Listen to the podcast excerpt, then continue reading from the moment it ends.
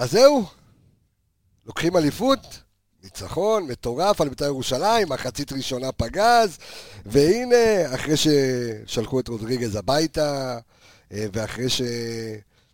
אה, מי עוד? כל מיני שחקנים שהפכו אותם לליגה לאומית, פתאום הם כוכבי עליון. טוב, אני קצת אוריד מהציניות, אבל אין מה לעשות. אה, זה, מה שמאוד מאוד קשה לי אצל אוהדי מכבי חיפה. מאוד מאוד קשה לי, לא אצל אה, כולם, אצל רובם, שיום אחד ככה, יום אסל, יום באסל, אה, יום סקנדל, יום פסטיבל, או כמו ששמעתי היום, יום זירו, יום סופר הירו. אז מצחיק אותך, אלי. אז תקשיבו, קודם כל, אחרי המשחק ההירואי הזה, ומחצית ראשונה באמת, שהרבה זמן, באמת הרבה זמן לא ראיתי, יש לנו מלא, מלא, מלא, מלא, מלא נתונים אה, להראות לכם אה, ולנתח את הכל יחד עם האנליסטים איתי, כמובן עם הפתיח, איך אפשר בלי לא? מתחילים.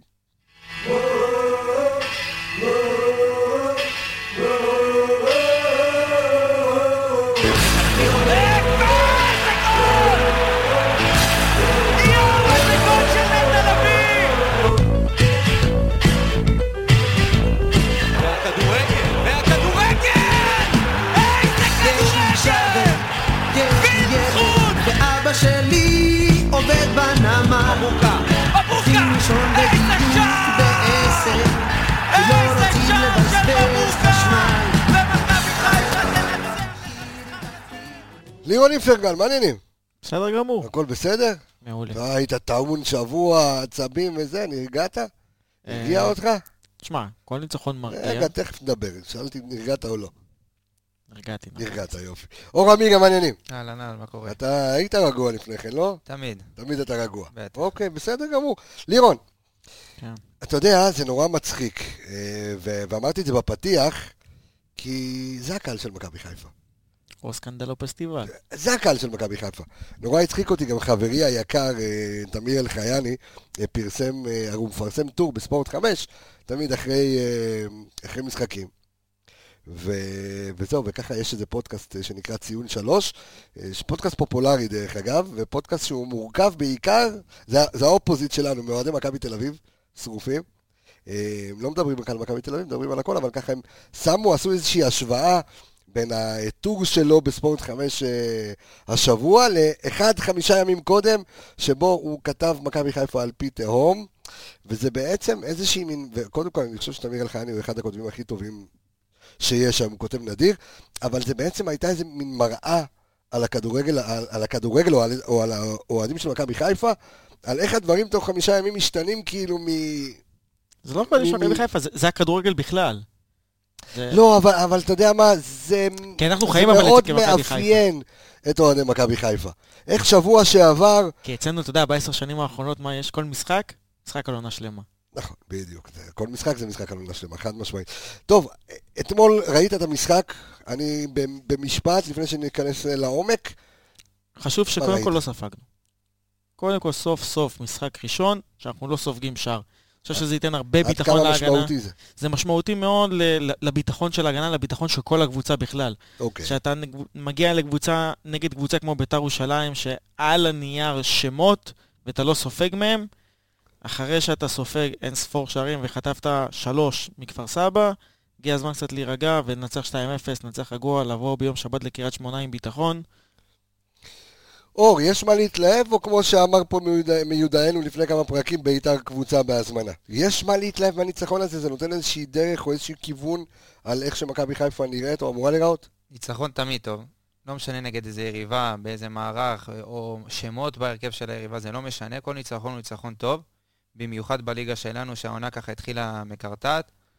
אה, אני מסכים, לירון, שניצחון אתמול היה ניצחון מאוד חשוב, וצריך אה, לקחת את הדברים הטובים, צריך לקחת עוד פעם, Welcome back, דולב חזיזה, אפשר להגיד. Oh, חזר לעונה, חזר אלינו. Uh, טוב לראות שחקנים כמו רודריגז פתאום מתעוררים, שכולם הספידו אותם, שחקנים ששבוע שעבר קיבלו פה שחיטה, פתאום מתעוררים ומראים שהם uh, שווים משהו, אפילו יותר מזה. אז uh, ניצחון מאוד חשוב. תשמע, ו... אני חושב שדווקא פה בפודקאסט הזה היינו מאוד מאוד עקביים כל הזמן, כי אתה יודע, הרגענו גם אחרי הפסד בדרבי, גם אחרי ההפסד מול הפועל כפר סבא. אני גם רוצה קצת טיפה לצנן אתמול קצת, אבל כאילו... מה, לציין את ההתלהבות? אין התלהבות, אני אגיד לך גם למה, כי אם ניקח אתמול את רודריגז, שלטעמי הוא היה אולי הכי טוב במגרש, אבל גם היה לו די קל ונוח נגד בית"ר ירושלים. קבוצה שלא לחצה אותנו, אף שחקן של בית"ר ירושלים לא לחץ אותו. הם שיחקו רק עם קריה ומוחמד באמצע, ורד בכלל, לא יודע איפה שיחק, אם בכלל שיחק אתמול. זהו, שום לא לחץ- לא. שום לחץ של החלוצים, לא של עטר ולא לא שועה, כשאנחנו יודעים שהם לא שחקנים שלוחצים. אז אתה יודע, הוא יכל לבוא ולהניע את הכדור בחופשיות, היה לו את אה, אבו פאני ונטע לפניו שידעו לעשות את המשחק לחץ. באמת בא לו משחק בהזמנה, שאני חושב שכמו שאמרתי בתוכניות קודמות, זה המשחק שהכי קל לנו. זה לא היה נדמה ככה שזה משחק הכי קל, אתה יודע, בית"ר ירושלים עדיין, גם שם גדול, מה יש להם? גם ירדן שם- שואה שרוצה להוכיח. לא, לא, עזוב רגע, שנייה, אני, יש פה סיפור. לפרק שלנו, פרק 78, קוראים מנטלי בול. למה קוראים לו מנטלי בול? כי- שלי, זה נקרא מנטלי בו. גם, כי, כי, כי אני חושב שהמון דיברו, וגם ראיינו את ברק בכר לפני המשחק על זה, ואחרי המשחק על זה, על כל העניין המנטלי, על, על, על סף שבירה המנטלי של מכבי חיפה, שראינו את זה מול מכבי תל אביב אחרי שאתה אה, יורד למחצית כשאתה ביתרון. אה, הפועל חיפה שאתה יורד, באמת, זאת אומרת... 0-0, אבל אתה יורד כאילו שאתה טוב, מגיע יותר למצבים. כן, אבל השאלה... הפועל כפר סבא, אתה מחצית ראשונה, נכון, סחרחורת. אני מסכים עם הכל, אבל השאלה היא קצת אחרת בעניין המנטלי.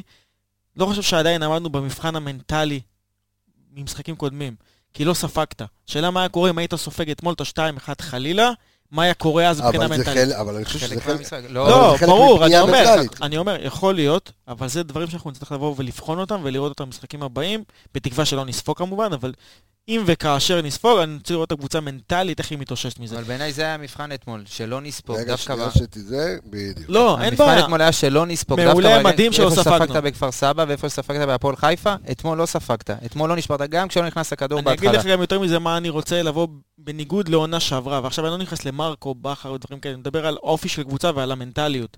שנה שעברה שהיינו בפיגור 1-0, גם אם זה היה דקה 85, מה הדבר הראשון שחשבנו? כמה זמן יש לנו עוד? לנצח את המשחק. נכון. לא להשוות.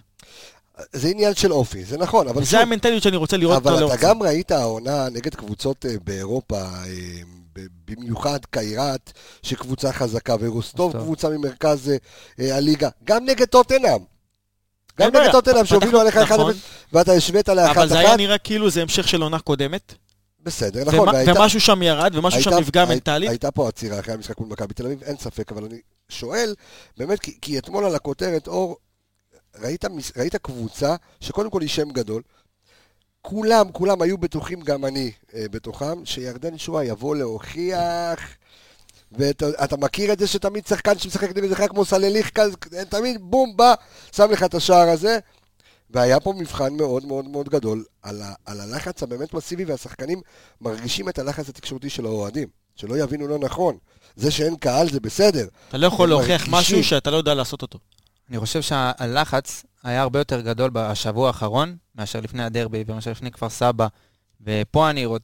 פה צריך לראות uh, שהקבוצה באמת עמדה יפה בלחץ הזה. האוהדים ראינו פרצו השבוע לאימון, לא חושב שזה הוסיף, אבל היה לחץ, גם אמרו השחקנים וגם ברק אמר אחרי המשחק שהיה לחץ, אין מה לעשות, זה משחק שאתה חייב את הנקודות, אתה יודע שאתה צריך את זה. ואני חושב שפה היה מבחן מאוד גדול, גם לברק וגם לשחקנים, והם עמדו בו והציגו כדורגל טוב, שזה היה גם עוד, אה, זה, הדרך לניצחון הייתה גם, הייתה טובה, שזה משהו שמאוד חשוב. אז בואו נדבר קודם כל על, על המשחק אתמול, כי מחצית ראשונה, בואו אני אתן לכם את הנתונים של המחצית ראשונה וככה ותבינו בעצמכם, ונרד כמו תמיד לפי לרזולוציות. נתונים שהיה לנו, ביתר לא מפסידה מחצית שנייה, נכון? נכון, גם אתמול. גם אתמול. נכון, יפה. יפה, נכון. אמרנו בפרק הקודם שביתר עדיין לא הפסידה את המחצית השנייה העונה, גם אתמול המשיכה בזה, לא הפסידה את המחצית השנייה העונה, יפה. טוב, לירון, אתה משתפר מרגע לדודלי. אמ, אז אתמול, אמ, יעילות משחק הלחץ של מכבי חיפה. ראינו אתמול את מכבי חיפה בפרס מאוד מאוד מאוד מאוד גבוה במחצית הראשונה. אני חושב שכבר בדקה השנייה או בדקה השלישית, איתמר ניצן היה עם העצירה השלישית או הרביעית שלו. אמ, אז 75 אחוז אה, יעילות של משחק הלחץ מול 44 של ביתר. שימו לב למחצית הראשונה שלנו, 10 בעיטות, 9 מהן למסגרת. 78% דיוק אה, במסירות, אה, ניצחון ב-59 מאבקים מתוך 100, אה, שתי הרמות להרחבה, 21 חטיפות כדור. בקיצור, 19 איומים מח- לשער, 15 היו למסגרת. זה, כן, אנחנו נדבר על זה גם במקרה של ניקיטה, אבל, אבל שוב, מחצית ראשונה ביתר אחד משמונה. מסחררת. מחצית ראשונה מסחררת. עכשיו, זה לא שונה ממה שהיה מול כפר סבא. לא, מחצית ראשונה לא הייתה כל כך שונה מהמשחק נגד כפר סבא, אבל אתה יודע, לפעמים כשנכנס לך הכדור הזה, אז אתה שובר את הקבוצה השנייה. ואתמול, אתה יודע, פתאום נכנס לך הכדור, המצב הזה. וכמו שאתם אומרים, גם מבחינה מנטלית, לא באנו למחצית השנייה איזה אדישים או משהו בסגנון אבל הזה. עדיין המחצית השנייה פחות טובה.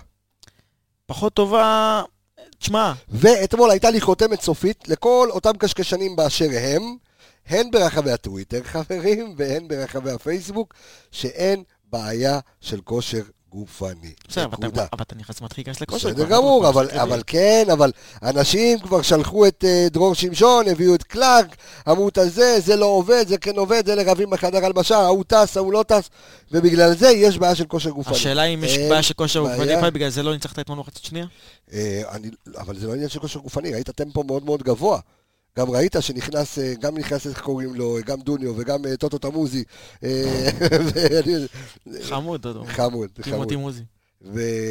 אבל אבל ראית, ראית, לא ראית עייפות, לא ראית איזה מישהו שאתה יודע, כאילו, עם הלשון בחוץ. לא, כי אתה... קצת שרי עייף, לא, אבל, אתה אבל רואה ש... אין בעיה של כושר גופני. בוא נסגור את הסיפור הזה, אחד לא, ולתמיד. עכשיו כבר כל העניין של הכושר גופני, אתה יודע, גם אם הייתי אני מאמן של הקבוצה מבחינת כושר, לא היה אמור להיות בעיה. קבוצה כמו משחקת, מתאמנת, כן, אבל דיברנו על זה מול אשדוד, וזה כולה לפני שבועיים. בסדר? שבועיים וחצי. בוא. אבל אתה נכנס לקצב. בסדר, חד משמעית. אז מחצית ראשונה, באמת, מחצית ראשונה סחרחורת. העניין הוא היה ניצול מצבים, אור? זהו? זה, זה כל הסיפור? כן, כי בסופו של דבר אה, בכר לא שינה יותר מדי במשחק נגד כפר סבא, שחצי ראשון באמת היה... כן, בסך הכל שני שינויים. אנחנו מדברים על וגם אה, אה, סאן במקום קוסמטים. אה, טלב ו- וג'וש במקום אה, גלאזר. לא היה שינוי במערך או משהו, אולי קצת בצבא של השחקנים על המגרש, חלק יותר למעלה, חלק יותר למטה.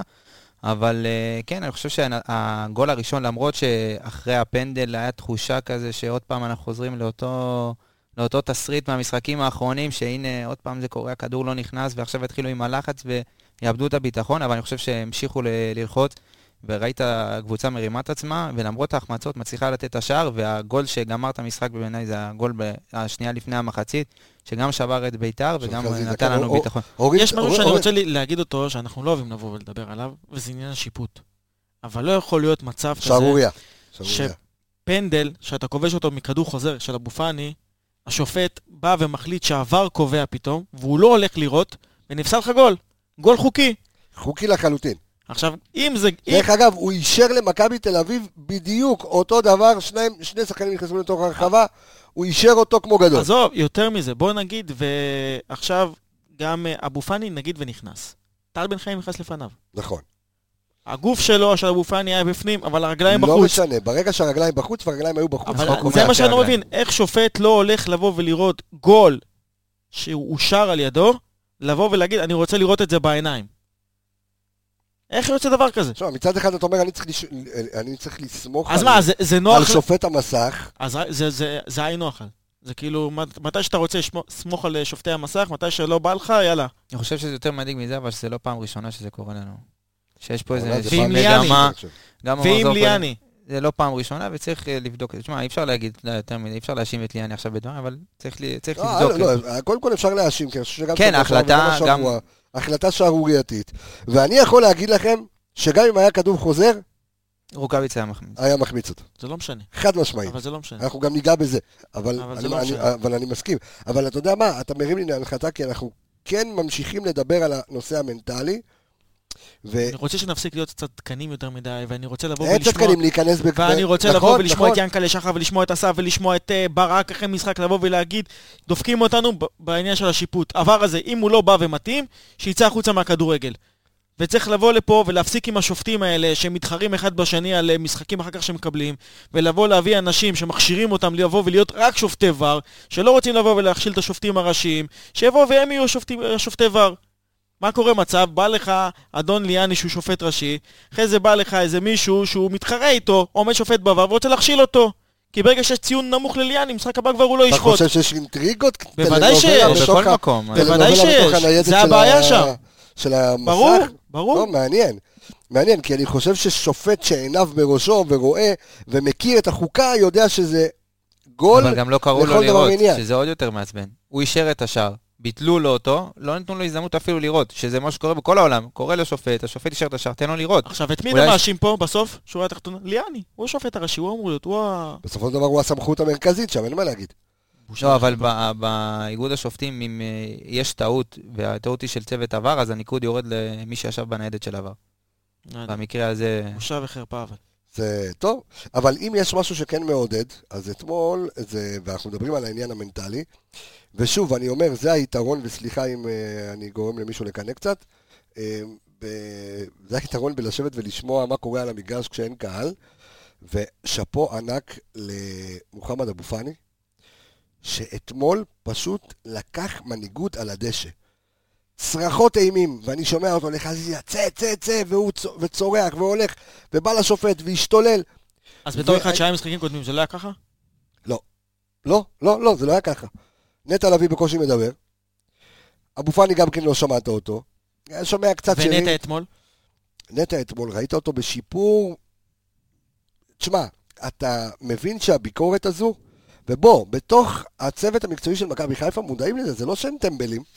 הם תשמע. יודעים שיש בעיה של מנהיגות במגרש. אז אני אגיד לך אין משהו. מישהו שהוא לידר ובא ולוקח, כי, בחוליית ההגנה, ואנחנו נדבר על זה גם כן בנושא נפרד, ראינו את ג'וש כהן.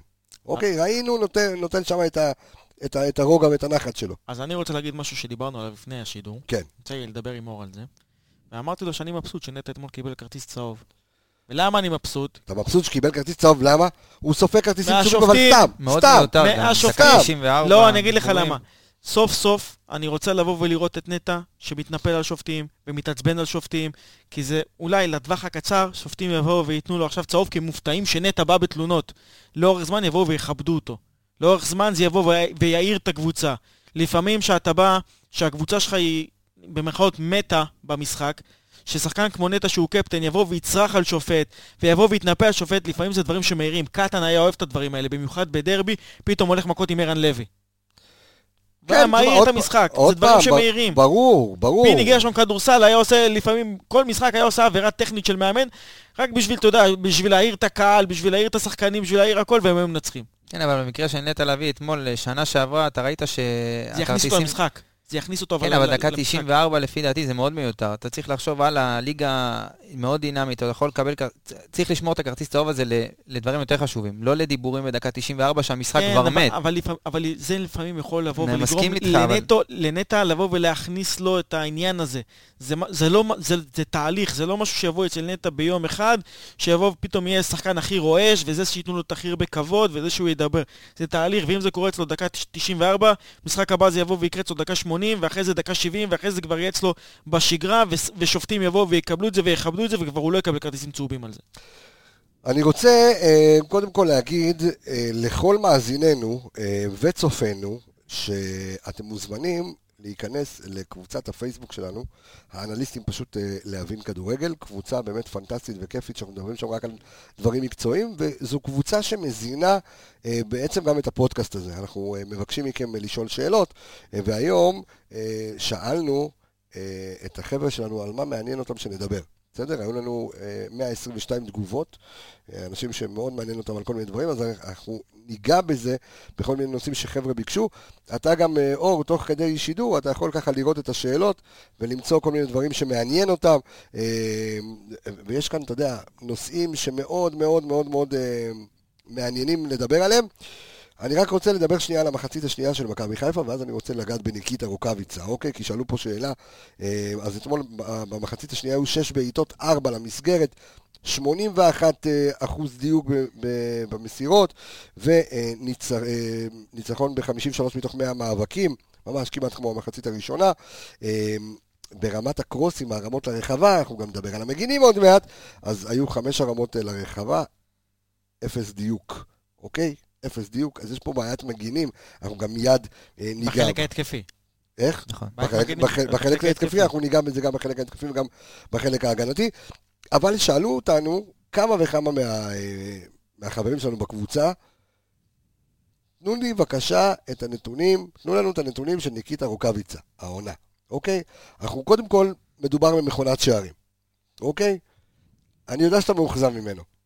לא, אה, לא, רגע, שנייה. אתה יכול להגיד שאתה מאוכזב ממנו, אל תפחד, הכל טוב. לא, פנדלים, אני רק- אני לא לא לא חושב שהוא בועט פנדלים. לא רק על אני הפנדלים, מבסוט בסדר. עליו, שנייה. שנייה.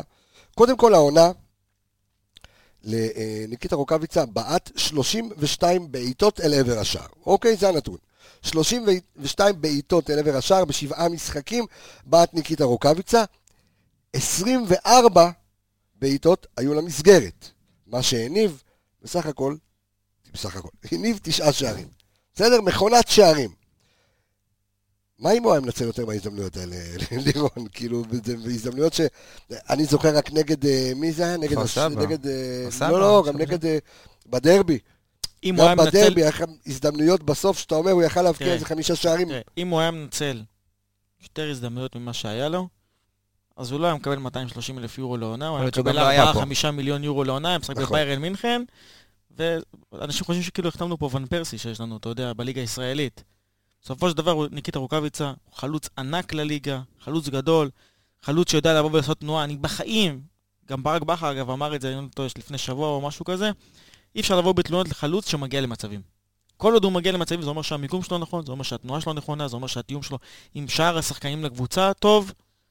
קורה שמחמיצים, וזה חדוד, והיה פה פגרות, והיה פה הכל, ובסופו של דבר הוא גם מבקיע בסוף. נכון, זה לא שיש לו החמצות מזעזעות, זה נכון? יש לו החמצות, בסדר. אם לא היה לו החמצות, בואנה, אז סוארז הוא היה. אז שימו לב לעוד נתון מפלצתי של ניקיטה רוקאביצה. עד ביתר, צריך אה, לבדוק את זה גם אה, אחרי ביתר, על כל שתיים וחצי בעיטות למסגרת, גול. הוא שם גול. תשמע, זה מראה לך שהממוצע שלו הוא לא כזה... הוא מכונה, הוא מכונה. הוא מעל, הוא גם, היתרון של זה רוקאביצה, מספרים של זהבי, של, של פעם. כן, היתרון של רוקאביצה זה שהוא לא, הוא לא חלוץ ייתן, אתה נותן לו את הכדור לרחבה והוא הוא יעשה איזה דריבל, הוא, הוא חלוץ שהתנועה שלו היא מה שמייצרת את השערים. אתה ראית אתמול את היציאה שלו מהמקום, לא על פראיירים, על אה, קונט ועל אה, דגני, בלמים שהם יחסית לליגה שלנו הם אה. מהירים. אתה רואה צעד ראשון, קונט עוד רודף אחריו עד עכשיו בסמי עופר. הוא- הוא קורא את המשחק מעולה. נכון, גם שבוע לקרוא. שעבר נגד, אה, ב- בפנדל נגד, אה, נגד מי זה? כפר סבא, אם אני לא טועה. גם אתה רואה יציאה מהמקום, לא רק, אתה יודע, עזוב את הפנדל. והתיאום שלו עם שרי, אתה רואה... היה ש- גם דקה רביעית או חמישית שם איזה טעות של כפר סבא, והוא נכון, לקח את הכדור ואבו- והחמיץ בסוף, נכון. הכדור לא יצא למסגרת. כן, הגיע גם מול שוער. אתה רואה את התנועה שלו, הוא קורא את המהלך. זה מה שמיוחד. הוא חכם, הוא, הוא, יוצא מהגן, הוא יוצא מהקו הגנה, הוא יוצא מבין הבלמים, הוא מוציא איתו בלם ופשוט נכנס מאחוריו בחור שהוא משאיר, זה, זה פשוט... ושרי, בכלל, התיאום שלו עם שרי, שהוא מחלק לו כדורים כמו לחמניות, זה, זה מה שהחזיק אותנו עד עכשיו, אבל אה, אתמול היו עוד תשמע, דברים. מה שמיוחד בו, נו, שעונה שעברה, אתה זוכר, באנו ואמרנו שהיה לו, אם אני לא טועה, 90% מהשערים בנגיעה. נכון.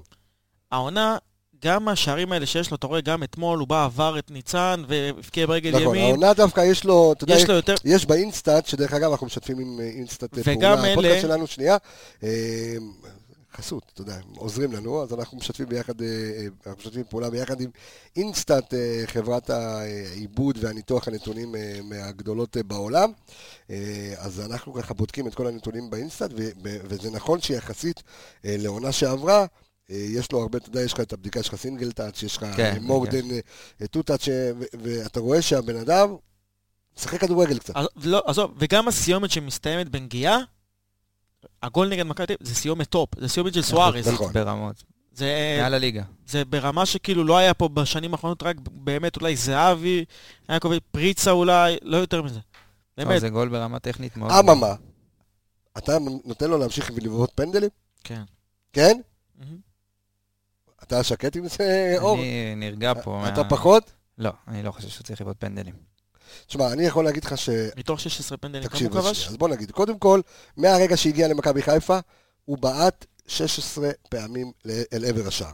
אוקיי? פנדלים. בפנדל, פנדל. כן. אה, אוקיי. בעט שיש- אה, 16 פנדלים. אוקיי? החמיץ 6. שישה פנדלים החמיץ. אוקיי. מה זה אומר? זה נתון לא טוב.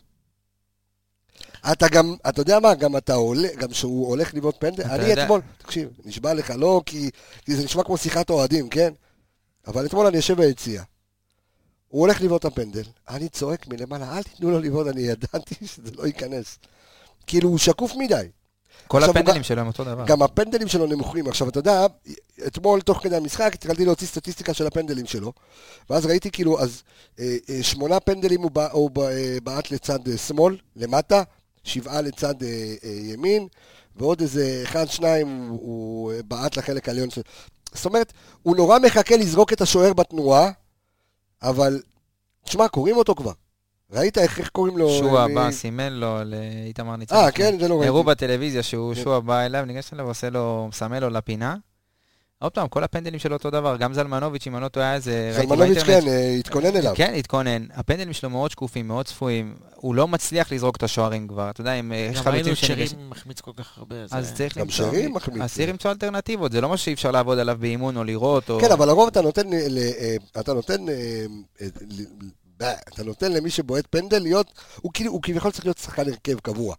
מישהו שאתה יודע, שחקן הרכב, הוא בועט את הפנדלים שלך. זה גם עניין של ביטחון, כי לפעמים יכול להיות לך שחקן כמו רוקאביצה, שהוא לא במשחק הכי טוב. ולפעמים הוא היווה את הפנדל הזה, נגיד אתמול. אוקיי, היה לו החמצות בהתחלה. נכון. כשאתה נותן לו לבעוט את הפנדל, ואם הוא היה מפקיע אותו, זה עוד פעם מחזיר אותו לחדות ולביטחון וכל אבל זה. גם אבל- נגד כפר סבא היה לו החמצות, וראית, אה, נו. אבל, אבל אתה גם יכול לצלול באותו סיפור, כי אבל אתה רואה שהוא לא נותן צולל. לו עוד פנדל, אבל אתה רואה שהוא לא צולל. זה אומר שמנטלית הוא חזק בראש גם. כי אתה רואה שהוא לא צולל, הוא מפקיע בסוף. אין בעיה, אבל בנושא הזה ספציפית של הפנדלים, אני לא חושב שצריך להיות פנדלים, זה... שוב, דיברנו על זה כבר ב- ב- גם בפרק הקודם, צריך למצוא מישהו שבועט פנדלים. אחר, אלא אם כן, אתה יודע, אפשר להתאמן על פנדלים? כאילו, יש דבר כזה? להתאמן על פנדלים? כאילו... יש, לפני אבל גביע. וכאלה, אתה שומע, התאמנו על פנדלים לפני המשחק. תשמע, זה לקחת כדור ולבעוט מ-11 מטר, אתה מצפה משחק. אין, ספק, שיש פה גם הרבה עניין מנטלי, המון, המון, המון. להתאמן על פנדלים, אתה יודע, תבוא- ותתאמן עכשיו אה, על, אתה יודע, על ריק מול שוער באימון, שאין עליך לחץ, ואין ציפיות, ואין תוצאה, ואין דופק 200. אז זה שונה, אתה תבוא, אני מאמין שאם עכשיו אתה תיתן לרוקאביצה לבוא ולבעוט 10 פנדלים באימון מול, אה, אתה יודע, מול גלאזר או מול ג'וש, יש מצב גם להפקיד כל העשרה. אבל תן לו משחק, עם לחץ, עם ציפיות, עם... אה, לא דופק בלחץ. 200. לא, זה לפעמים עניין של, אתה יודע, גם luck כזה. אתה בינתיים, אה, תחפש לנו בבקשה, אה, כי ביקשו מאיתנו גם, אה, ב... החבר'ה שלנו בקבוצה, אה, ביקשו מאיתנו לבדוק את הנתונים של רודריגז אתמול, מבחינת חילוצי כדור, מאבקים אה, וכל אה, מה שיש לנו את זה גם פה, וגם אתה ת- תיכנס יותר לעומק אה, ותבדוק את זה, אבל אני הבטחתי, אנחנו מדברים הרבה פעמים גם בתוכניות האחרונות וגם הרבה בקבוצה, על מה שנקרא XG. ושאלו אותנו, מה זה לעזאזל XG? ואתה יודע, וכאילו המתחכמים למיניהם, XG, ה-XG ככה, ה-XG ככה, כאילו מה זה לעזאזל XG, זה נשמע כמו שם של מכונת כביסה חדשה, אז אני אספר לכם ככה, כן, היה טוב בבלק פריידי XG. כן, ה-XG הזה נמכר מהר. אז uh, לכל מי שיתעניין לדעת, ה-XG זה uh, שתי מילים, expected goals, אוקיי? זאת אומרת, זה השערים, או אני אצטט לכם את זה טוב יותר, זה נתון שבא למדוד במספר, אוקיי? את הסיכוי של כל איום במשחק להיות שער. כלומר, זה בודק את איכות, איכות. את איכות המצב. בסדר? לצורך העניין, אה, יש כל מיני הרי איומים לשער, נכון? אתה יכול, אה, יש לך נגיחה, יש לך קרוס, מסירה לעומק, מצב נייח, יש לך המון המון המון מצבים ליד השער, ואחרי כל השקלול הזה, ה-XG זה איזשהו אלגוריתם שבא ואומר, כמה היית אמור להבקיע במשחק הזה. אני אגיד לך למה הנתון הזה הוא- הוא חשוב, ואנשים לא מבינים עד כמה הוא חשוב. כי לפעמים יכול להיות לך מצב של איזה החמצה שהיא ממטר, אתה יודע, החוצה, נכון. שלא תשים לב אליה, נכון. ולנתונים יבוא וייכנס איזה בעיטת דרדלה מאיזה 20 מטר, שהשוער, אתה יודע, לא הגיע לשוער אפילו. ואז כאילו אתה, אתה, כשאתה מסתכל בסטטיסטיקה, אתה אומר, סבבה, בעטנו 10 בעיטות לשער. אבל הסטטיסטיקה הזאת לפעמים קצת משקרת. וה-XG בא לבוא ולהראות כמה באמת, בדיוק, הוא מזקק לך את, הוא כן. מזקק לך את הנתון. זאת אומרת, ה-XG בא לקחת גם את האיכות, כמו שאמרת, את האיכות של המצב. בסדר, עכשיו אם בעטתי ב... לא יודע מה, השחקן נתן בעיטה לחיבור והשוער הדף, זה... שמע, זה... או כמו שאמרת, מחמיץ ממילימטר, אבל האיכות של המצב של היא איכות המצב. פנטסטית. בסדר, גם מישהו יכול, יכול, כמו שאמרת, לקבל גול מ-40 מטר, כמו שדוידוביץ' קיבל מזזה ג'נשיה בשלג. כדור שלא אמור להיכנס, אז הוא לא נספר ב-XG. כי זה לא איכות, זה לא, זה לא משהו שהיה אמור בדיוק. להיכנס ולהיות גול. בוא נגיד את זה ככה. ולכן ה-XG אה, זה מספר שבסופו של... עכשיו, דרך אגב, אה, בסוף לוקחים ומשקלל, ומשקללים גם את, ה, את הדברים אחורה.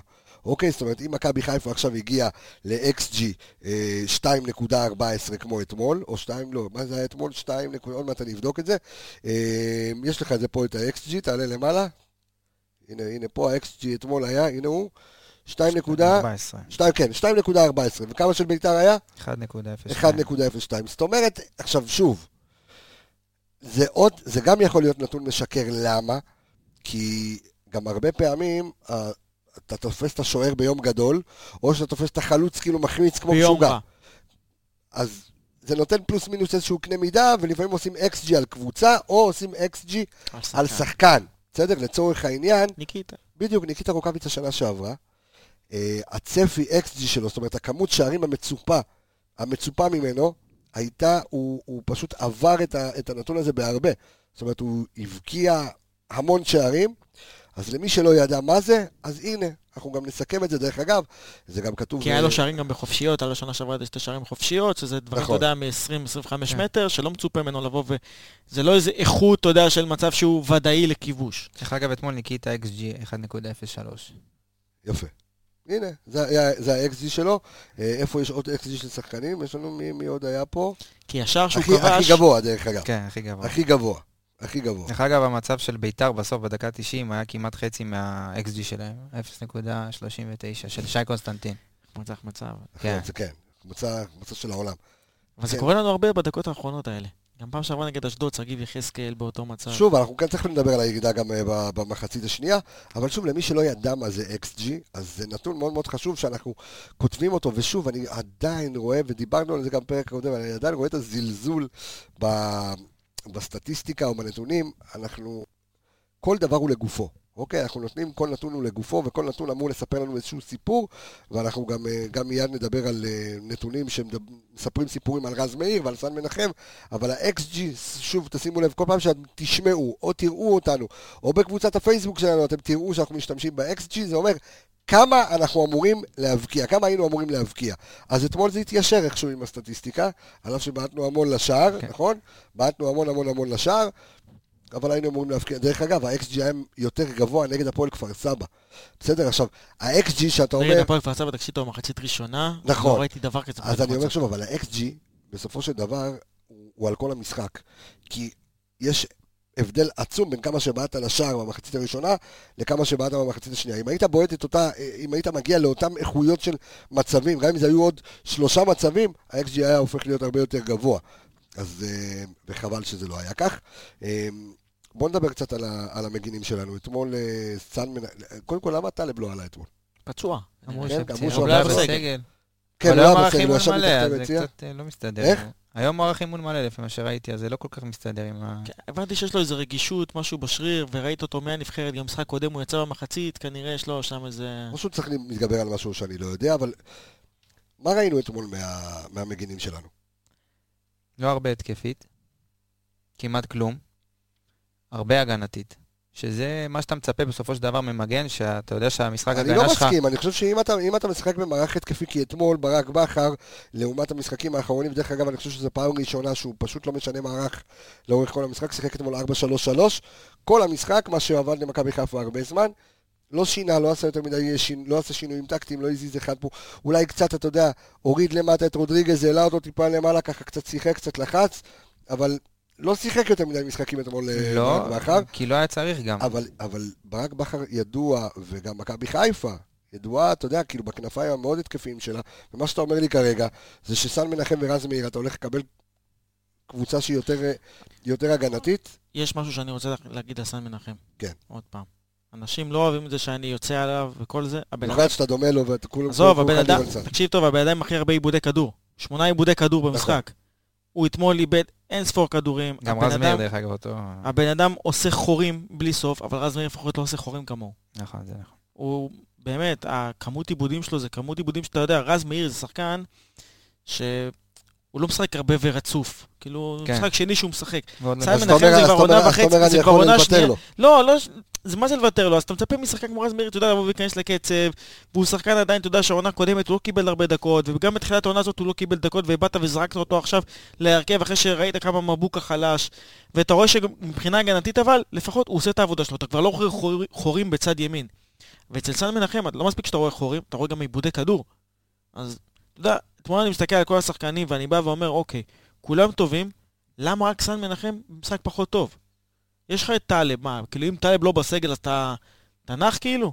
מה שהבעיה אצל סן מנחם, שאתה רואה שזה אותם עיבודי כדור כל פעם. אתה- אם המסירות אתה האלה. תראה את ה, את ה... דיברנו על זה במשחק אחרי כפר סבא, העיבודים, העיבוד כדור של הגול, נכון. שקיבלנו, זה. בדיוק אותו... גם- זה אותו עיבוד בטוטנאם. בדיוק, שקיבלנו את הגול הראשון בטוטנאם, אותו עיבוד כדור, זה שהוא מנסה למסור בחוסר אחריות. תשמע, זה חוסר אחריות, אי אפשר, ל- אתה לא מוסר מסירה ככה, כאילו, ת, תדייק. או שתמסור ל- לאופציה יותר טובה. זה מסירות בחוסר אחריות. אם אתה לא בטוח במסירה שלך, הוא מחפש. כן, ואתה רואה שזה מוביל כל פעם למצבים, זה, עיבודי כדור, תשמע, שנה וחצי הבן אדם משחק בהרכב, שנה שעברה הוא היה מגן פותח. אתה לא, אתה לא רואה שיפור באספקט הזה, זה כל. פעם אותם טעויות. הוא לא מוסר על הקו גם, הוא מוסר יותר לכיוון האמצע, וזה מה שגורם להתקפות מתפרצות. זה אחת הבעיות הכי גדולות שלו. ואז העמידה שלו, בגלל, הוא נותן את הכדור, הוא, תראה, אם הוא היה נותן את הכדור שהוא יותר לכיוון האמצע, לאמצע, ניחא. אבל הוא נותן את הכדור שהוא בקו לכיוון האמצע. זה אומר אחר כך שההפרש שלו בין זה איפה שהוא עומד לבלם, נוצר חור. כמו שהיה שבוע שעבר. ואז. כפר סבא זה היה אותו דבר, כן. וקיבלת גול. זה הגול שהיה כאילו עצמי של עופרי ארד שם. זה אותו דבר, עיבוד כדור שם, חור שהוא עושה, מוביל לכדור ארוך, גול. זה, זה, זה הטעויות שלו, בגלל זה אני, כשאני מסתכל עליו בתור מגן, אני בא ואומר כאילו, אני לא מבין מה אנשים מתחברים ואוהבים. זה גם מבחינה הגנתית וגם מבחינה התקפית לא מספיק טוב. כרגע זה מה שיש, עד שטלב ייכנס לעניינים, אין מה לעשות. טוב, אז אחרי שנברך את אה, רז מאיר במזל טוב, אה, ואושר, בריאות ושלל הברכות הבנאליות, אני אוהב אותו. בוא נדבר, אז זהו, אוקיי. אז אחרי כל העליהום גם שהיה על מבוקה, אני רגע רוצה לתת לכם את הנתונים של רז מאיר אתמול, ואני רוצה שתבין, תגידו לי אם זה, בל, אם זה מגן שצריך להמשיך לאורך כל העונה, וזה המגן שלך, אתה יודע, לבוא ולהתמודד כדי לקחת אליפות. אז רז מאיר אתמול עם 59% הצלחה בפעולות, אוקיי, שזה הכי נמוך שלו העונה, אפס הרמות, אפס הצלחה בדריבלים, אוקיי, היו לו אה, שני אה, ניסיונות, אפס ניצחונות במאבקי אוויר, היה לו מאבק אחד, הוא הפסיד אותו, אה, ועשרה עיבודים היו לו, ארבע היו בחצי שלנו, אוקיי? וכולם זה היה עיבודים במסירה לא טובה. זה אתמול רז מאיר. אז אני רוצה להגיד משהו רגע. שלא רואים רק במספרים. אוקיי, שנייה רגע. אני, בשביל זה אנחנו קודם כל נותנים את המספרים, ואחר כך אנחנו ניתן מה לא רואים במספרים. מצד שני, בתיקונים היו לו 100% הצלחה, אוקיי? היו לו 70% הצלחה במאבקי קרקע, אוקיי? והוא תורם הגנתית בדיוק את מה שחסר למבוקה, אוקיי? אז, אחרי ששמעתם, את ראיתם, שמעתם את הנתונים האלה, עמיגה, אתה שקט שהוא... תיקולים פותח? מוצלחים 4 מ-4. כן, אמרנו, 100% הצלחה 100%. בתיקולים, כן. אתה מבין? זה בא ואומר לך שקודם כל מגן, להגן. הוא דיכא אתמול את אלירן עטר, לא נתן לאלירן עטר לזוז, לא נתן לו חופש פעולה. כל פעם שאלירן עטר בא וקיבל את הכדור, הוא נצמד אליו. הוא הרגיש אותו, כן? הוא הרגיש אותו. שם. הוא ביטל שחקן, אז סבבה, אז לא קיבלת אותו מבחינה התקפית. אני לא אומר שזה מספיק. אבל קודם כל, תעשה את העבודה שלך בהגנה. זה אחת הסיבות שאתמול ביתר ירושלים לא הצליחה לפתח משחק, כי אלירן עטר זה המוציא לפועל היחיד שיש שם. שאוחנה לא משחק. שאוחנה כן. לא משחק, כן. שאוכל, נכון. זה רז מאיר, בגלל זה אני... ולמה אני גם אוהב אותו ככה? כי הוא שחקן שאתה לא מצפה ממנו עכשיו לבוא ולהוביל ולהיות על תקן כוכב. הוא שחקן ש... לא משנה גם אם הוא ישחק דקה, שעה, 90 דקות, הוא ייתן את המאה אחוז שלו. גם אם הוא יושב בספסל עשרה משחקים, הוא יסתום את הפה ולא יגיד מילה. סוג השחקנים שגם אם הוא ישחק 200 דקות, אתה אומר בעונה זה 300 שחקן דקות בעונה, סגל מעולה. שחק- הוא צריך לשבת אצלך בדיוק. ב- ב- כן, מה- ב- תגיד לי, מה- מה יותר- בסגל- מה יותר טוב מאחד כזה, שאם עכשיו היית מביא איזה בן ביטון לצורך הדוגמה, היה לך ממורמר יושב בספסל, רק בוכה ובוכה לתקשורת. הש- השאלה שלי, אור, אם אתה עכשיו יודע שסוף עונה, עד סוף עונה, אין לך, בינואר לא מתכוונים להביא מגן ימני, אוקיי? אוקיי. אני מקווה שכן. אבל אני אומר, נגיד, עד סוף ינואר, אתה, בש- בשקט שלך, אתה נמצא בשקט, שרז מאיר זה המגן הפותח שלך ולא מבוקה? זאת אומרת, מה? עוד זר על הספסל? אני לא רוצה להגיד אה, ברירת מחדל, אבל למה שיש, מחדל, אבל. אה, אבל למה שיש, זה טוב. אני חושב שברק צריך להסתכל על זה פר משחק, ופר מה שהוא צריך לאותו משחק. אם עכשיו רז מאיר, למשחק אתמול, הוא היה קלאסי, כי אני יכול... מה שאתה רוצה לשים על זה.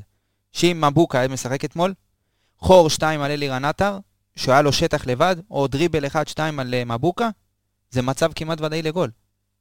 אוקיי. בוודאות, אבל אתמול ראית את רז מאיר, נצמד, גם אם הוא, אלירן עטר קיבל את הכדור עם הגב והוא החזיר אותו, אז רז מאיר נתן לו את הקטנה כדי שהוא ירגיש אותו, הוא ידע שהוא שם מהרגע הראשון. אז אני כן חושב שברק צריך להסתכל על זה ספציפית למה שהוא צריך באותו משחק, ולא ללכת עכשיו ראש בקיר רז מאיר, אז רז מאיר, או מבוקה, אז מבוקה. יש משחקים שאתה צריך יותר לתקוף. מה לעשות שהקרוסים של מבוקה הם אז יותר יפה, אז מוכרחים. ברק הוא האחרון שהוא ראש בקיר, יש לך גם ויש חמישה לו גם הרבה- תלונות על זה. יש לך גם חמישה חילופים, ככה נכון. שבמשחק נתון, סתם, תשחק נגד קריית שמונה ביום שבת, אוקיי, נניח ופתחת עם רז מאיר. כן. אתה רואה ש-60-70 דקות, אתה לא מספיק טוב מבחינה התקפית, אתה צריך להוסיף עוד איזה משהו התקפי, איזה קרוסים, איזה הרמות, עוד איזה אוריינטציה התקפית כלשהי. יש לך חמישה חילופים, אתה יכול לבוא להכניס את מבוקה, דקה 60-70. זה ה... ואז אתה יודע, אתה יכול לבוא ולשלב ביניהם. להיות שאתה- חלק אתה צריך אותו יותר הגנתי, אחד שאתה צריך אותו יותר התקפי, ואז אתה יכול לתמרן ביניהם כל פעם. ובתקווה שבינואר יבואו ויחפשו... דרך. אגב, המזל אצל רז מאיר, כי כשאתה כן יכול לשחק עם מבוקה ורז מאיר, כי רז מאיר, אתה באמת יכול להזיז אותו, ברק בכר יכול להזיז אותו ממשבצת ולהכניס את מבוקה כמגן ימני, כי מבוקה יודע להיות רק מגן ימני. אין לך איזה תפקיד אחר שאתה יכול... אני לא חושב שרז יכול להיות משהו אחר חוץ מ... כאילו, הוא הוא לא הוא יהיה יכול לשחק איכותי. ב... כן, אבל הוא לא יודע עד כמה הוא יהיה איכותי ולא יודע עד כמה ברק ירצה מגן לעשות ימני את זה. ומגן שמאלי בלבול היה מבחינה הגנתית. רק מגן. שמאלי. כן, אבל זה לא, ראינו איך זה עבד. אני חושב שדיברת על החילופים, אתמול גם ראינו חילופים מאוד מאוחרים, כמו כפר סבא, החילופים היו מאוד מאוחרים. תשמע, אתה מגלה שאין לך עומק. לא, לא, לא, אני אגיד רק לא רק עומק. אוקיי, אני דווקא אהבתי את זה שהחילופים היו מאוחרים הפעם. למה? כי אני חושב שסוף סוף ברק רוצה לבוא ולייצב איזה משהו בקבוצה, ורוצה שגם ייכנסו טיפה יותר לכושר. גם דוניס, אגב, במכבי תל אביב אמר את זה, שהוא רוצה עכשיו לבוא ולגבש איזה סוג של הרכב שרץ, ולא כל הזמן השינויים האלה שאתה בא ומחליף שחקנים, אתה יודע, דקה 50-60 ומעל, זה- זה בדיוק מה שחזיזה אמר. בסוף המשחק, שאתה יודע, לתת קצת לרוץ. לקבוצה. לתת קצת טעות לסגל, למערך, לשיטה, כן, לשחקנים, אבל, אבל, אתמול. אבל אתמול אתה מגלה, ואני ראיתי, תשמע, וזה אין, אוהדי מכבי חיפה. אוהדי מכבי חיפה זה משהו מיוחד מאוד, אם מישהו ייכנס עכשיו ל, ל, אה, גם לקבוצת פייסבוק שלנו, האנליסטים פשוט להבין כדורגל, או להיכנס לדף שלנו, ועמוס חיפה מועדון אוהדים, או אפילו שייכנס לדף של הרשמי, ואחרי פרסום ההרכב, אתה ראית אנשים שם בהשתלחויות היסטריות, בסדר? ושזה, אתה יודע, שזה הרכב שקטש אתמול במחצית הראשונה לפחות את אה, בית"ר ירושלים, אבל אתה מגלה, מה שאתה מגלה, זה משנה שעברה. יפה, תראה ספסל משנה שעברה, ותגיד לי כמה עומק היה בניגוד לשנה שעברה. יופי. שעכשיו יש לך גם את... יפה. אה, אז הנה, לירון פה למאזיננו, לירון פה נותן לי את ההרכב. נגד נתניה, משחק רנדומלי כן, בליגה, נגד לא איזה ההרכב משהו... הפותח שנה שעברה, שעל הספסל יש... תגיד גם אתה פותח, שלא תגידו סתם כאילו הבאתי את כן, זה. אז הנה, אה, ג'וש כהן, מבוקה, ארד, חבשי, סן מנחם, לביא, אשכנזי, שרי, חזיזה, רוקאביצה וווילצחוט, שזה הרכב, הרכב, כן, אוקיי? נגד נתניה, לא סתם משחק. הס- אה, יפה, על הספסל היה לך אה, גיל אופק. גיל אופק, אותין, רז מאיר, שי בן דוד האגדי, שמשחק בליגה רביעית באיטליה, לא יודע איפה הוא משחק, פלקושצ'נקו, מוחמד עוואד ופוקס. פוקס, כמו לו. אה, אתה כן, מבין? אז כמה אז כבר גם, הרכב של... לא, אבל, אבל, אבל עכשיו אמור לחזור לך גם יאניק. יפה. ואמור לחזור לך אשכנזי. ש- אז אתה שם לב שהשניים האלה, זאת אומרת, זה כל כך מהותי לקבוצה, זה כל כך חסר לך. וטלב אתמול לא היה בסגל. ויכול להיות נכון. עווד בינואר, יש דיבור ש... אז ת- שהשנה אז- אז תסתיים אני אשאל. אותך שאלה אחרת ככה. אולי אם- פריי? דיברנו על זה לא פריי? מזמן. אז בוא, מכבי חיפה בוא נגיד ולא מגיע. רצתה את פריי בתחילת העונה. בסדר? בוא, רצתה את פריי. מה שכן, סתם אנחנו נכנסים לנושא לא קשור, אבל כן, המאזינים שלנו אוהבים. ואת מי אתה משחרר? אה, לא משחרר אף אחד. למה יש לך? ואחת אתה צריך לשחרר זר. אה, אתה יודע מה, אם דוניו לא משתלב, לא לא הייתי אוקיי. משחרר את מבוקה, צריך להיות מגן ימני, אלא אם כן אתה מביא מגן ימני ישראלי. אבל אתה יודע מה, אם דוניו לא מרשים עד הסוף, אז, אוקיי, אה, אז, אה, מבין. אז אולי את דוניו. מכבי חיפה רצה את פריי בתחילת העונה, עכשיו בינואר הזה הוא הופך להיות שחקן חופשי. אוקיי? אז אולי הפיצוי, אתה יודע, לקבוצה שלו, אם לקחת אותו בינואר זה ממש גרושים, אז אה, אפשר להביא אותו, אבל כן, הייתי מביא אותו חד משמעית. מי לא? מי מוותר על הייתי שחקן מביא כזה? אותו חד משמעית הייתי מביא את... אה, כולם הם מביאים את פרי. יש לך פריבילגיה כזאת? את פריי. אבל תחשוב שעכשיו אם יהיה לך נגיד שיאניק ואשכנזי יחזרו, וטלב, אז פתאום תחשוב שאתמול היה לך בספסל גם את יאניק, גם את אשכנזי, גם את אפילו- טלב, גם את או דוניו, בסגל, נכון. גם את, אה, אתה יודע, שחקנים כאלה, אה, אל-עביד, אל-שייח, לא יודע כמה שמות יש לו. אתה יודע, אז פתאום, אז פתאום הספסל לא נראה לך כזה גרוע. נכון שחסר לך איזה חלוץ ואולי עוד איזה משהו, אבל לא כזה גרוע. זה אומר שבתיאום אחד או שתיים שאתה יכול לעשות בינואר, יכול להיות לך פה אחלה סגל גם עמוק וגם ספסל טוב. שיכול אה, לרוץ אה, מאוד מהר. אה, דיברנו מקודם, על מה דיברנו מקודם? רודריגז. על- על- או, או, או, או. אז אני מקדים שאלה לפני כן. אם אני נותן לשניכם לבחור אה, את מצטיין המשחק אתמול, אני, מבחינתי היו שניים על המגרש. דולב חזיזה וחוסה רודריגז. אוקיי, שאלנו בקבוצות הפייסבוק שלנו, חוסה רודריגז לקח קל. מה אתה חושב? אתמול. תראה, אתה יודע מה, וזה מצחיק אותי, כי אתה קורא את הכותרות, את הכותרות של העיתונים היום, והוא גם העלה בסטורי שלו, רודריגז היום, את אחד מהזה שלו, על זה שהוא בעל הבית במגרש, טה-טה-טה, היימעליק, נתנו לו, אתה יודע, כאילו, סופרלטיבים ו- ו- וכזה. במשחק קודם שחררו אותו. וכן, משחק scandal קודם, או כולם? אה, זה, בדיוק, scandal או פסטיבל, כמו שאמרנו. אבל מה הפך אתמול את רודריגז, ומיד אני אתן את הנתונים שלו, לשחקן כל כך מהותי, שדרך אגב, נגד מכבי תל אביב זה היה אותו דבר. נגד מכבי תל אביב, הוא, זה שילוב אבל של דברים. קודם כל זה מתחיל נכון. מבית"ר ירושלים. אוקיי, הם. נראו פח אתמול, לא היה להם אמצע. דבר שני, אתמול נתן משחק פנטסטי. חילוצים, הגול, הגול שנפסל, או איך שאתה תקרא לזה. מסירה מדהימה של נטע. חילוץ. חילוץ, מחילוץ. ומסירה. מסירה. נכון. זה דברים שאתה יודע, לפעמים אנחנו באים ומסתכלים על מספרים, נגיד נטע לביא, כן. ניקח אותו לדוגמה, אנחנו באים ומסתכלים, נטע, נגיד במשחק נתון, שמונה חילוצי כדור, שבעה מהם בחלק ההתקפי. אוקיי, השאלה מה הוא עושה אחר כך. ואתמול, הוא עשה עם זה אחר כך. אז לפעמים אתה בא ומעדיף שבמקום שמונה חילוצים בח- שיעשה בשישה, ארבעה, אבל... שיעשה, אבל אחד, אבל שיהיו איכותיים אחר כך. שהחילוצים יהיו במקום נכון. פחות רלוונטי שהחילוץ יהיה ליד הקרן, שם, אתה יודע, ששחקן, אתה יודע, בא ולוחץ. אותו ולא נותן כלום ויש אחרי זה חוץ, יותר חשוב לי שיעשה את החילוצים גם במצב שבית"ר ירושלים לא יוצאים להתקפה. שהוא לוקח את מוחמד שבא ומקבל את הכדור עם הגב, כי ככה זה היה, הוא בא להסתובב, חטף לו את הכדור, כדור לרוקאביצה וזה מצב של פנדל, כאילו. אז איפה- איפה השינוי אתמול, אבל, ב- ב- הגישה, בהצבה- בהצבה של רודריגז? האם האם זה הגישה כמו שלירון אומר, או שזה בכלל הגישה של טקטית? כל הקבוצה גם. א', כן, גישה של כל הקבוצה, אתה ראית ב-180 מהמשחק נגד כפר סבא, אין בכלל צל של של ספק. אבל מה שרודריגז אתמול עשה, הוא לא רק היה במשחק טוב, מה שהוא עשה זה הוא גרם גם לנטע ולאבו פאני לפניו להיות במשחק טוב. איך? למה? איך? רודריגז אתמול 11 חילוצי כדור. זאת אומרת, נטע לביא יודע שגם אם הוא יוצא ללחוץ ומאבד את הלחץ ולא מצליח לחטוף את הכדור, הוא יודע שיש מאחוריו, יש לו בקאפ, יש לו חיפוי.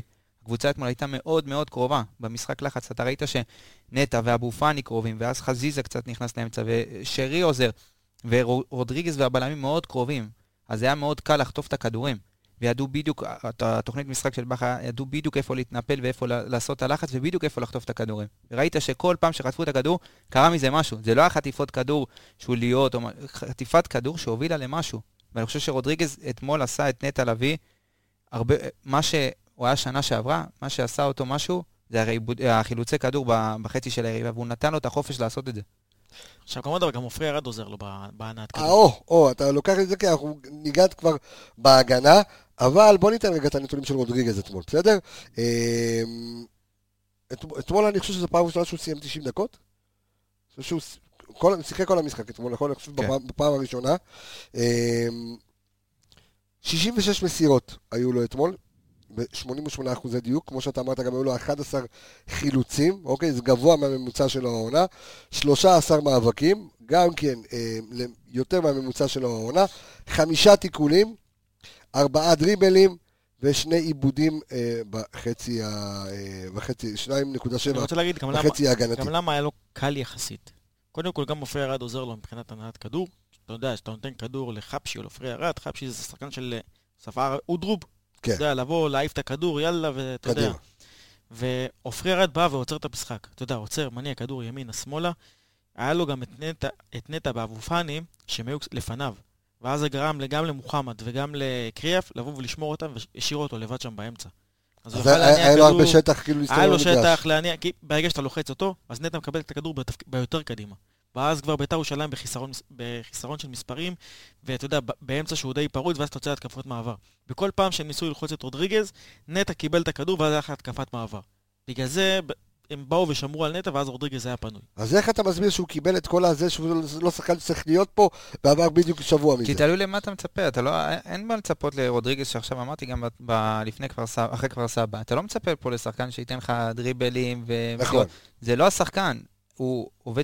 אתמול כאילו היה בכל מקום. זה השחקן. כן, הרגשת אותו בכל פינה כן, הוא היה במגרש. בכל מקום, השאלה היא מניע, לא מספיק. נגד מכבי תל אביב, אתה מבין? נגד מכבי. תל אביב, נגד מכבי תל אביב, דווקא. הכניסה שלו, בסדר גמור, הוא היה סוג של בלם מדומה. הוא היה. לתפר, הוא היה בין בלם שלישי, בלם מדומה. לבין, בדיוק, לבין כן, שש אחורי.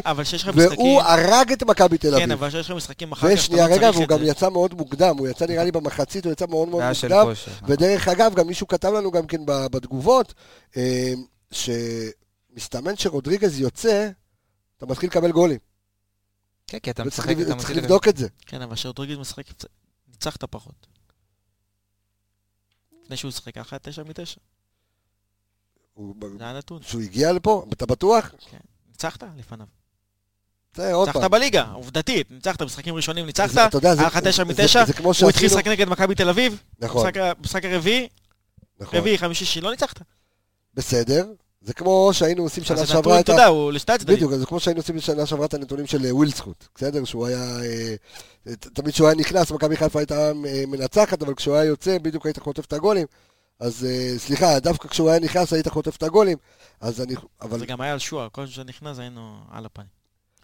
אבל אני חושב שרודריגז אתמול הראה עד כמה הנחיצות שלו ועד כמה הוא באמת שחקן חכם, שחקן שמרגיע את המשחק, שחקן של... שחקן ספרדי קלאסי, כן, כאילו אבל להניע את אבל לא הכדור. תמיד- לא תמיד שקט. תצטרך את זה. כי יכול להיות לך משחקים נכון. כמו קריית שמונה למשל, אפילו שבע שם. אפילו נגיד קריית שמונה, אפילו קח את זה ביום שבת, שאתה יודע שהם ישחקו יותר צפוף ויותר אמצע, לפעמים שיהיה לך יותר מדי אמצע, לא בר... ואתה צריך אין לך אגפים, אז נכון. אין לך אגפים. האגפים ואין לך אז יהיו לך. משחקים, אתה יודע, שיאניק יחזור, אתה תצטרך גם, אתה יודע, להיות מגוון, ואז אתה יודע, הוא לא תמיד יצטרך לשחק.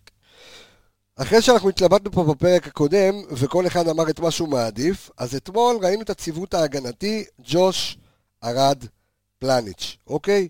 איך היו אתמול ארד ופלניץ', ותכף אנחנו נגיע כמובן לשוער. קודם כל לא ספגת, זה כבר אומר שהם היו במשחק טוב. חוץ מאיזה תשמע, פעולה... גם משחק שעבר הם שיחקו חוץ מ- יחד וחטפת שלישייה. לא, אז אני אומר, אתמול, לא ספגו, אז הם היו במשחק טוב, זה אומר. אבל עם עם זה אתה רץ? קודם כל כן. אני אסביר לך משהו שבאתי ורשמתי את זה היום באחת הקבוצות שלנו, גם בוואטסאפ, לגבי ג'וש כהן. כן. וה... למה ג'וש כהן מתאים להיות שוער במכבי חיפה ולא עמרי גלאזר? שוער זה עוד שחקן, זה שחקן שדה. זה לא איזה עוד אחד שבא ועומד על קו השער, וחילוץ יפה, כמו שתיקח את גלאזר באחד המשחקים שהיו לו שם, זה היה דרבי, אתה יודע, בעטו לשער, הצלה פה, הצלה שם, אבל שוער זה היום, זה לא רק זה. שוער היום זה עוד שחקן שדה שמקבל את הכדור ויודע להניע. זה אחד שיודע לבוא ולכוון בהגנת השחקנים. זה ניואנסים הקטנים האלה שאנחנו לפעמים לא רואים אותם, אתה יודע, בטלוויזיה. זה יכול להיות מצב שאפילו אם ניקח את המשחק דרבי, שאם היה שם ג'וש בא וצועק על חפשי, תסתכל, יש לך שחקן מאחורה, אז חפשי לא יוצא קדימה ואז היה שומר על סרדל וגם לא היית מקבל גול. זה ההבדל. אם ניקח לדוגמה בברצלונה טרשטגן, שטרשטגן מקבל את הכדור והוא עם הכדור ברגל, אני יותר רגוע מאשר מסי עם הכדור ברגל. למה? לגמרי. כי הוא משחק, כי הוא יודע לשחק עם הכדור, אה, אתה יודע, הוא יודע לבוא ולהוציא את הכדור קדימה, הוא יודע לבוא ולהניע את. הכדור. זה כמו עוד בלם שיש לך. נכון, זה מה שג'וש עשה ל... יפה. נכון. ו- ושגלאזר מקבל את. הכדור, אז מה הבעיה? להגנה עצמה, גם לעופרי, גם לפלניץ', גם למגנים, גם, ל- אתה יודע, לנטע, אין ביטחון. הוא מקבל את הכדור, הקבוצה בלחץ. אתה אומר גם כל בעיטה שלו קדימה מכניסה גם את ה... מכניסה את היריבה למשחק ואותך ללחץ. בדיוק, אז אתה, הכדור יוצא לחוץ, ואז פתאום אתה רואה אותם מתנפלים, ואותך חוזר אחורה, וזה עניין של לחץ, ואתה רואה ג'וש יותר רגוע, יותר שקט, יודע משחק לבוא רגל הרבה ולכוון. יותר טוב. משחק רגל יותר טוב. יש דברים שאני בטוח שאני לא ראיתי אותם, שאתה יודע, שזה יכול להיות שאתה תגיד, ואני שמעתי את זה במשחק הראשון, אגב, שהייתי בסמי עופר, שאז היה נגד באר שבע, שהפסדנו בגביע אמנם, כן. אבל אתה שומע את ג'וש ג'וש, צורח. נוכחות, הוא גם אתמול. צורח. גם אתמול. אז אתה רואה, גם אתמול הוא צורח מאשר גלאזר, שהוא גם יותר... אתה גם רואה אותו עם אופי מסוים, ראית מה הוא עושה אתמול לשופט, הרי הוא קיבל צהוב. עכשיו, אתה יודע, השופט מדבר איתו, והוא עושה לו ככה, הוא מדבר, כאילו, זאת אומרת, יש לו... זה ספורט אמריקאי, הוא, הוא, הוא, הוא, הוא ספורטאי אמריקאי, יש לו מלא מלא מלא ביטחון, הוא לא רואה בעיניים, הוא מגיע יש לו מאוד, גם יסודות מאוד טובים. מגיע מאוד משימתי, בדיוק, מגיע מאוד משימתי, וראיתי אותו גם מול, עוד פעם, זה, זה גם עניין של פרמטר מנטלי פה. אתה רואה אותו מאוד מאוד חד, זאת אומרת, אבל זה שלישייה שאתה משאיר אותם שם ככה, זאת אומרת, פלניץ', כן, אין ספק. וזה, איך היה פלניץ' אתמול? פלניץ' היה, לפי דעתי, היה משחק שקט של כל ההגנה. משחק הגנה רק גם... היה לו שם איזה, כאילו רבע טעות שם, ששועה כאילו עבר נכון. אותו קצת, כן. למרות שהוא עשה גליץ' לא, אבל הוא-. הוא לחץ אותו כן. יפה, דחק אותו לקו. יפה, זה- נכון. הוא גם עשה גליץ' מאוד נקי, כאילו, אתה יודע, כן, בתוך אבל הכדור הרחבה. עדיין נשאר אצל שואו והוציא כדור. נכון, כי אז זה- אמרתי, זה- אז זה אמרתי, קפץ לו זה- קצת, זה- נכון. זה- זה רבע טעות שלו, חוץ מזה הוא היה במשחק שקט, היה איתי גם באמצע המשחק כמה חילופים ש- במקומות. פלניץ' בוא נדבר על הנתונים שלו, כן. פלניץ' אתמול, אה, שנייה לפני הנתונים, אני חושב כן. שהמשחק שלו היה מאוד שקט ומאוד רגוע, כי המשחק הגנה של כל הקבוצה, לא רק שלקח את החוליית הגנה, משחק הגנה של כל הקבוצה היה הרבה יותר מחויב והרבה יותר מאורגן. אבל פלניץ', אם, אם תסתכל על, ה, על המשחק לא רק ההגנתי, אתה מסתכל בסופו של דבר, מכבי חיפה זה קבוצה שמניעה את הכדור. הוא עולה מאוד גבוה. הוא עולה, הוא יוצא עם ביטחון, הוא מניע את הכדור, אתה יודע, הוא יוצא לפעמים, הוא עובר את החצי, אתה אומר, רגע, מה אתה עושה? ואז הוא נותן לך פתאום פס עומק שמשחרר, הוא עובר, שובר קווי לחץ, שאתה, דברים שאתה רואה גם מעופרי, וזה משהו שאתה לא רואה אצל חבשי.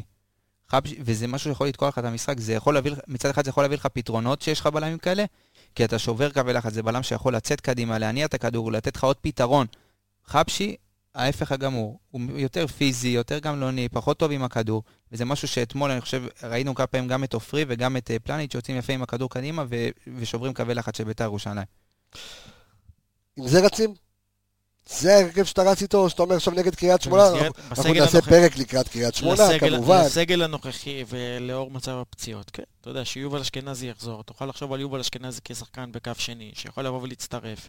ויאניק זאת שבא... אומרת, יש לך משחק. ברביעיית אמצע של אה, רודריגז, אה, נטע, אבו פאני, אשכנזי, שאתה יכול להנדס שם כל פעם משהו כן, אחר. אבל זה פר משחק, אני לא חושב שצריך להיות נעולים על השיטה כי היא עבדה. לא, על השיטה, תשמע, השיטה אתמול, שוב, אבל ה-4-3-3, צריכה לרוץ איזה שיטה מסוימת. ראית שזה נורא מוכר, זה נורא, הם נורא מתחבר להם גם.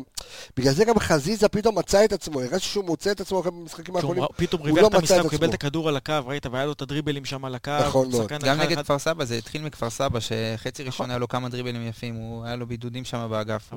אבל גמר אותנו בגול שם עם הכדור רוחב שלו. איזה בכפר כדור. סבא. מה אה, חוסר אה, אחריות, תשמע, אבל זה עוד פעם, הבעיה שלך זה בראש, לפעמים אתה יודע, עושה את השטויות האלה שיש לו. אבל בסדר, ה over רצון, הזה. רצון הזה, בדיוק. לפעמים... הוא גם אמר את זה, סוף כן, המשחק אתמול. נכון. הוא אמר, ה over רצון הזה גרם לי להיות לא טוב והבנתי את זה. והייתי רע לקבוצה. זה מה. שאני אוהב בו, ופה. אני ממליץ לכל מי שעדיין לא שמע את הפרק שלנו עם דולב חזיזה, רוצו להאזין. רגע, אני אגיד לכם מהר איזה... ברמה של הרעיון שלך, פשיץ. איזה... למה? למה היית חייב להזכיר את זה? אמ, אני אה, חייב להגיד לכם איזה מספר פרק זה, אני בדיוק מחפש את זה. אה, 64. לכו לפרק 64, פרק עם דולב חזיזה, שהקלטנו אותו ממש בתחילת העונה, לפני המשחק נגד אה, רוסטוב, אם אני לא טועה. אמ, או קיירת, אני כבר לא זוכר אה, לפני איזה משחק זה היה.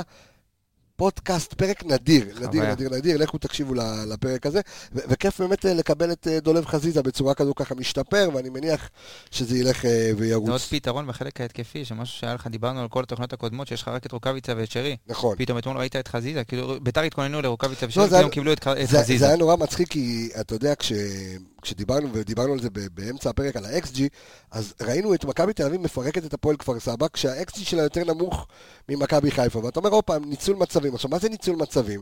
כי במכבי תל אביב יש לך עוד ארבעה-חמישה שחקנים שיכולים להבקיע, חוץ מ... אה, לא יודע מה, פשיץ או יונתן כהן. בסדר? גם פה, יש לך מעבר לרוקאביצה, אז פתאום הוא חזיזה, אשכנזי יחזור, שרי, ווילדסחוט כשיחזור, אז יש לך עוד כל מיני אולי אופציות. עוואד אה, יחזור, אתה לא יכול לדעת מי. בדיוק, מה יש לכם מעוואד? כל כי הוא- לפני שנייה כולכם רציתם שהוא ילך. לא, אני אגיד לך למה. כי קודם כל, הוא מושאל והוא יכול אה, לחזור רק אליך. נכון. הוא לא רואה שם דקות. כאילו, נכון. מה- מה- למה... למה יש שש... אני חושב שאם הוא היה יודע ששועה ילך, כן, הוא לא היה הולך. לפני ששועה עזב. זה הוא לא. היה בגלל הולך. זה אני אומר שריאלי שהוא יחזור בינואר, ואני אגיד יותר מזה. הייתי גם חושב להביא עוד חלוץ בנוסף לעווד. תשמע, אני עוד פעם, ראיתי דו- ראיתי את דוניו. או או נחמני, ראיתי- לא אני- ראיתי אותו מקבל... אני אגיד. לך למה, אבל... דרך אגב, מאור לוי היה פנטסטי אתמול. לא, נכון. אני אני אגיד לך מה, הוא דיבר על דוניו, אני אגיד לך מה כן. הבעיה שלי עם דוניו. אני לא חושב שברק בכר מאמין בו. כי אתה רואה? אתמול, כי אתה רואה, את- לא יודע, שאתה רואה אתמול שהוא הוציא את רוקאביצה דקה 70, אפילו לפיד לא נכנס חלוץ, כן. עכשיו גם כשדוניו נכנס אחר כך הוא נכנס לאגף, אז הוא לא חלוץ.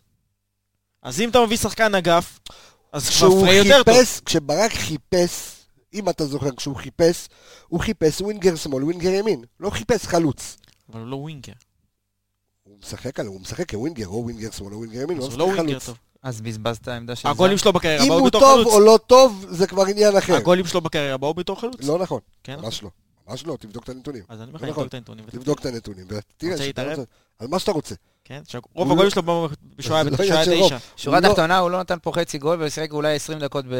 נו, הבן אדם נעלם, פשוט נעלם. כן, כאילו אבל אתה אל תשכח שמאמן רואה אותו גם באימונים, ורואה אם הוא מספיק טוב או לא מספיק טוב. אז למה הבאת אותו? כי גם, כי לא, אתה אבל לא אם לא. היה רואה שהוא מספיק טוב, הוא לא היה נותן לו להיכנס כמחליף. זה כמו, אתה יודע, אם ניקח את ברק, אם אני זוכר נכון, הוא מאוד רצה את שועה, גם לפני שהוא נחת פה במכבי חיפה, נכון. ואמר ששועה שחקן מספיק טוב. אחרי שהוא ראה אותו, הבין שלא כזה. אסון גדול לבוא ולשחרר אותו. חד משמעית, שאתה רואה, תראה, הרבה פעמים אתה יכול לקבל איזושהי, גם תדמיתית, וגם כשאתה רואה משחקים, עד שאתה לא רואה באימון את המחויבות, את הלחץ, את, ה, את המשימתיות של השחקן, אתה לא באמת יכול לדעת מי הוא. בסדר? אז אתה יכול לראות אותו בטלוויזיה והוא עשר, ויכול להיות ששחקן שהוא כביכול פחות כוכב או פחות טוב, ייתן לך יותר תפוקה. כי אני אגיד לך למה, לא- לא. תמיד- לא תמיד אתה מתמקד בשחקן. אנחנו בתור אוהדי מכבי חיפה, שאנחנו באים ומסתכלים על שחקן, מתמקדים רק בו ובודקים את הנתונים שלו ואת המספרים שלו. כשבא אחד כמו חוגג ורואה את ירדן שועה למשל, אז אתה יודע, הוא בא ורואה את מה שהיה לו בבני יהודה, ורואה את האייפ סביבו, ואומר, בואנה, יש פה איזה כוכב, והוא פתאום, אתה יודע, מכל איזה, ד... איזה כדור בין שתיים, הנה, ירדן שועה, מי ישמע עכשיו, לא יודע כן. מה, צ'אבי הישראלי בתור חלוץ. אז אתה יודע, יש את ההתלהבות הזאת, באו, קנו אותו 1.6 מיליון, ומדברים עליו וכל היום כותרות, אז הוא אומר, בואנה, בואנה, יש פה איזה כוכב, זה שלא נותנים לו, ואז זה... ברק זה- בכר בא באימון. לא, ו- ואז- בוא, ואז ואז בוא. הוא נוחת בביתר ירושלים, ואני בטוח לך, ואני בטוח, שאתה תבוא, תראה את חוגג, בלב שלו, הוא אומר, בואנה, יש מצב עקצו אותי פה. אני יכול לקנות לך לא אותו בכסף. תשמע, ירדן שהוא השחקן היחיד בעולם, הכי פלופ שיש, למה? שלוש מיליון יורו השקיעו בו בשנה וחצי, הבן אדם לא נתן פס. שלוש מיליון יורו. איך הם נתנו נתון היום של... אה, ארבע, של קופר, קופר פרסם אה, את זה קופר פרסם של- בפייסבוק, ארבע מסירות אה, בינו לבין אלירן עטר, שזה מתחילת מטורף. העונה. אתה מבין? מתחילת העונה, ארבע מסירות בינו לבין אלירן איזה עטר. תיאום, תאמין. שזה, אתה מבין? שזה השני חלוצים של... במיוחד שבית"ר ירושלים משחק את, ה- את היהלום של ה-442, עזוב את ה-352 שלהם אתמול, אבל ה-442 יהלום, ש- תשמע, וואלה, יש- זה זה נתון. שמעניין, ואנחנו נבקש מהאנליסטים שיבדקו כמה מסירות היו בין שרי לרוקאביץ. מעניין. בבקשה, אז אתה הנה, תראה את ההבדלים. הנה, קבלו את ההבדלים בין שרי לרוקאביצה. אה, זה יהיה בפרק הבא, שאנחנו נדבר עליו לקראת, שנכין את הזה למשחק שיא בליגה האנגלית, שעה שלוש בשבת בצהריים. אה, מכבי חיפה נגד קריית שמונה. וואו, זה- זה שעה של מוטי חביב. שעת שנץ אחרי מוטי חביב החמים. וג'ימי. כן, זה שעה של מוטי חביב וג'ימי, זה נגמר. זה משחק על מיוט. אני זה הולך כאילו- אני הולך לשבת בגבעה, לא רוצה! לשמוע אותם. אני שיתקתי את זה. חסם אותו, יסמן גמר אותי, בואו של לילה. אה, מוטי חביב זה חתיכת מנחוס, תדע לך, כן. שלנו. תשמע, זה, יש, זה שנץ אחרי הסצנה, כאילו, בשבת, איך אה, יש זה- משחק זה- כזה? זה שעות של הפועל תל אביב. אה, כן, כן, בסדר, אבל אה, דרך אגב, אם זה היה... אני חושב ש... הפועל תל אביב, שעה שלוש. אני אומר לך, זה. שהמצלמה אה, תעלה למעלה, היא תראה אנשים על הגבעות בקריית שמונה בערימות. עם כן, ג'ימי טוב ומוטי חביב שודרים, אני הולך לראות, גם בגבעה. שבאים אה, לראות... אה, אוהדים את, של אה, מכבי לא ראו את- משחק כבר יותר, כן. עופר הכל סגור, הכל... אפשר לעלות להיות למעלה. אז אנחנו כמובן שאנחנו ניפגש בפרק הבא. ניפגש בגבעה. אני, ו- או בגבעה. אני רוצה להגיד, קודם כל, תודה רבה רבה רבה רבה לכל שדרת האנליסטים שלנו. רגע, שלחו לנו פה זה, אה, כן. לא, לא. טוב, בוא נגיד תודה אה, לכל האנליסטים שסביב התוכנית הזו, לאביאל אה, זימרו, לאייל גבאי, אלכס מינוש, ארז אלוני, דור וייס והתיקיות, על סיוון. סמי פפיסמדוב, אלוני דו שטראוס, ערן יעקבי, רועי שפיטלניק, וכאן איתי, באולפן לירוני פרן, תודה רבה. אור עמיגה, תודה רבה. אני רפאל קבסה, חברים, אנחנו אה, נתראה כמובן, כמובן, ונשתמע בפרק הבא.